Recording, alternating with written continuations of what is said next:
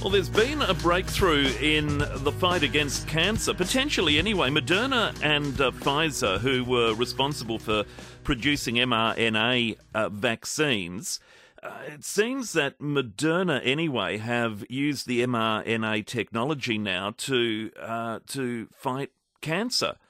And that was always the plan. I think that's where mRNA was heading before COVID came along, that it was going to be used in the fight against cancer. And who would turn down a, vac- a vaccine or uh, a shot of an mRNA anything if it could save your life.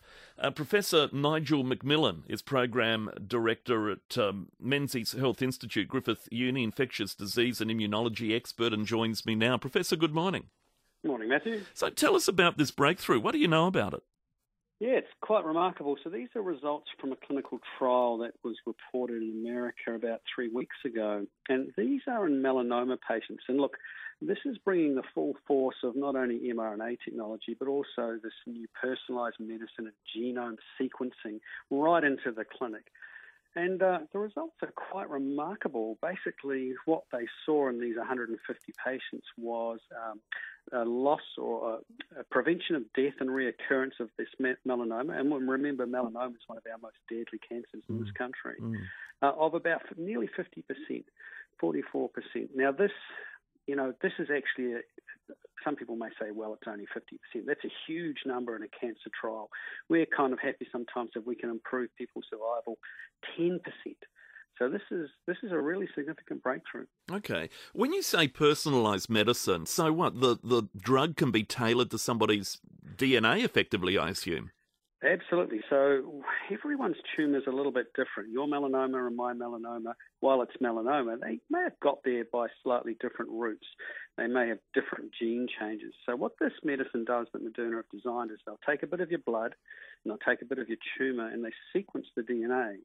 And they're looking for those key changes in your tumour. And they'll design an mRNA vaccine for you, mm. for your particular melanoma. So what this trial did is they injected the vaccine in, um, and, and they're looking for the, what we call they're called neoantigens, but they're just the things that the cancer cell has different from normal cells. Um, and they got this mRNA vaccine with normal treatment, and, and, at the moment, normal treatment is with this antibody called Keytruda. And, and they saw, as I say, this remarkable difference between those people who got the treatment and those people who just got the Keytruda, the antibody therapy alone, which is standard therapy at the moment. Okay, all right. How long before it comes to Australia, before it becomes essentially a part of the way this illness is treated? So this is what we call a phase three trial. So this means the very sort of last step. So it's gone through phase one, which is safety, phase two, which is a slightly extended safety and a bit of efficacy trial. And so basically now they've got some um, expedited approvals from the FDA and the European Medicine Agency so essentially, bringing this paperwork to our TGA in Australia and asking for approval means that we should see this appear, you know, in clinics hopefully in the next sort of 12 months. I would hope. They certainly, I believe, Moderna is hoping to get this into Australia uh, sooner rather than later. Hmm. Um, and of course, they have, uh, you know, they built a big plant in, in Melbourne and they are building the yeah. infrastructure up to, to work here. Yeah. So, is it a vaccine as such, or is it a, a cure? Is it used during treatment or a preventative? Yeah, no. So this is a, a, what we call a therapeutic vaccine. So this is a vaccine against melanoma. So it tells your immune system now what to look out for because cancers are very sneaky. They make your immune system ignore them. Uh, so this alerts the immune system what to look for.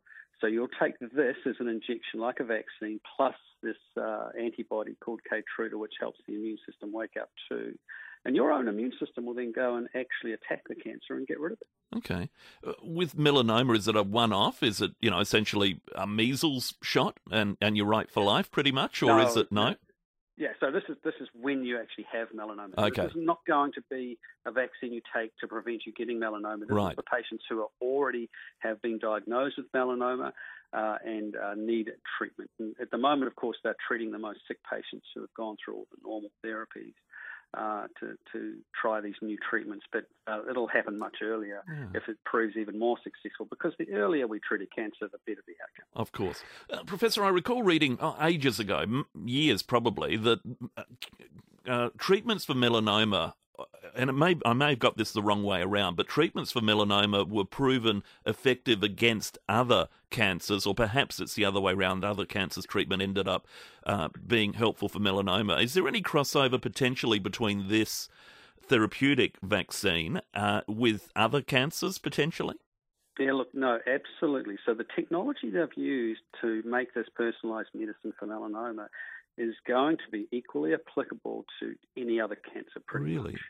Yeah, so obviously there are some cancers that are in areas where the immune system can't get to. For example, brain cancer is a hmm. particular mm. problem, or nerve, you know, cancers in the nerve areas. But otherwise, most other cancers you can apply this technology to, and I'm sure Moderna will be doing that uh, going forward. So potentially, then, this is the breakthrough that we've been searching for for, for decades, if not a century or so. Look, I think it's really significant. This 50 or 44 percent, uh, you know, reduction in terms of death or reoccurrence is hugely significant. So of course, that leaves another 56 percent for whom we're not quite there. But as I said, these trials are normally done on patients who are really right at the very end stage of disease. Wow. So if we can get this in earlier, we may see even better improvement yeah. to that figure. That's amazing. All right, so uh, full marks to everyone concerned there, and boy, that uh, talk about world uh, building a better mousetrap and the world beating a path to your door. I mean, that's what's about to happen, I suspect. Oh, absolutely. This, uh, you know, mRNA technology and RNA therapies are just mm. going to be booming over the next ten years. And look, look, I honestly, as a cancer researcher myself, you know, I I want to put myself out of a job, and uh, you know, I think with these new technologies and the way we're going with some of these gene medicines and therapies, that you know, I'm going to predict that cancer will be a thing of the past in about 30 years' time. Is that so? We're that close. That, that's what I, I think. We have really made some hugely significant strides in the last, you know, five years. And, you know, five years' time from now, who knows where we'll be. Yeah, it's incredible. And so what do you say to the people that say, oh, mRNA, untested technology, etc.? You would have, not your field primarily, I imagine, over COVID, but you would have seen and heard all of that. So what are your thoughts? Yeah, look, no, but this has been around. Our first um, actually mRNA vaccine for cancer was actually tested about 25 years ago. Mm. So uh, they've been working on this technology for a long, long time. Uh, it's just that as COVID's come along, it all came together at the right time for them to be able. To, they'd made some significant improvements in the few years before that allowed the COVID vaccine to go forward. And we would expect a lot of other vaccines now will convert to mRNA technology. It just seems that effective. Yeah. But this is that next step after that, and what we can do with you know what essentially is you know one of our leading killers in cancer. Uh, and we, we look forward to seeing that appear in the next few years. So potentially, COVID has assisted in this in fast tracking a few things. Yeah, look, the technology is applicable to many diseases, so yeah. we can make vaccines to anything, and then we can obviously then start trying to get these therapeutic vaccines. Of course, we really have, we do have one, you know, preventative cancer vaccine, of course, and that's the HPV vaccine, which mm, is invented right here in Australia. Yeah, amazing. All right, smart people. Good on you, Professor Nigel McMillan. Thank you for your time. No problem. He is uh, immunologist or immunology in that field, infectious diseases at uh, Griffith University uh, Menzies Health Institute and director of that, which is, I mean, it's amazing, isn't it, that we've got this vaccine, this MR, mRNA, produced by Moderna and another company, I don't know if it's a subsidiary or a completely different company called Merck that is involved with it as well. Uh, and uh, they're coming up with potentially the answer to fighting cancer. 30 years, cancer might be a thing of the past, he said.